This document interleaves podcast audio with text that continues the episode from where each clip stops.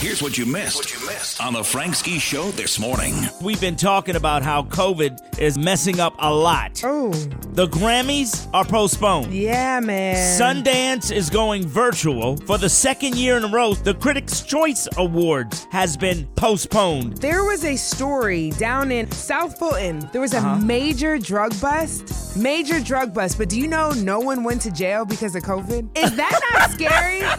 That you can get busted for drugs, like Right. a major sting operation, and yet no one went to jail because of COVID. And one of the suspects reported having COVID and was clearly symptomatic. Listen.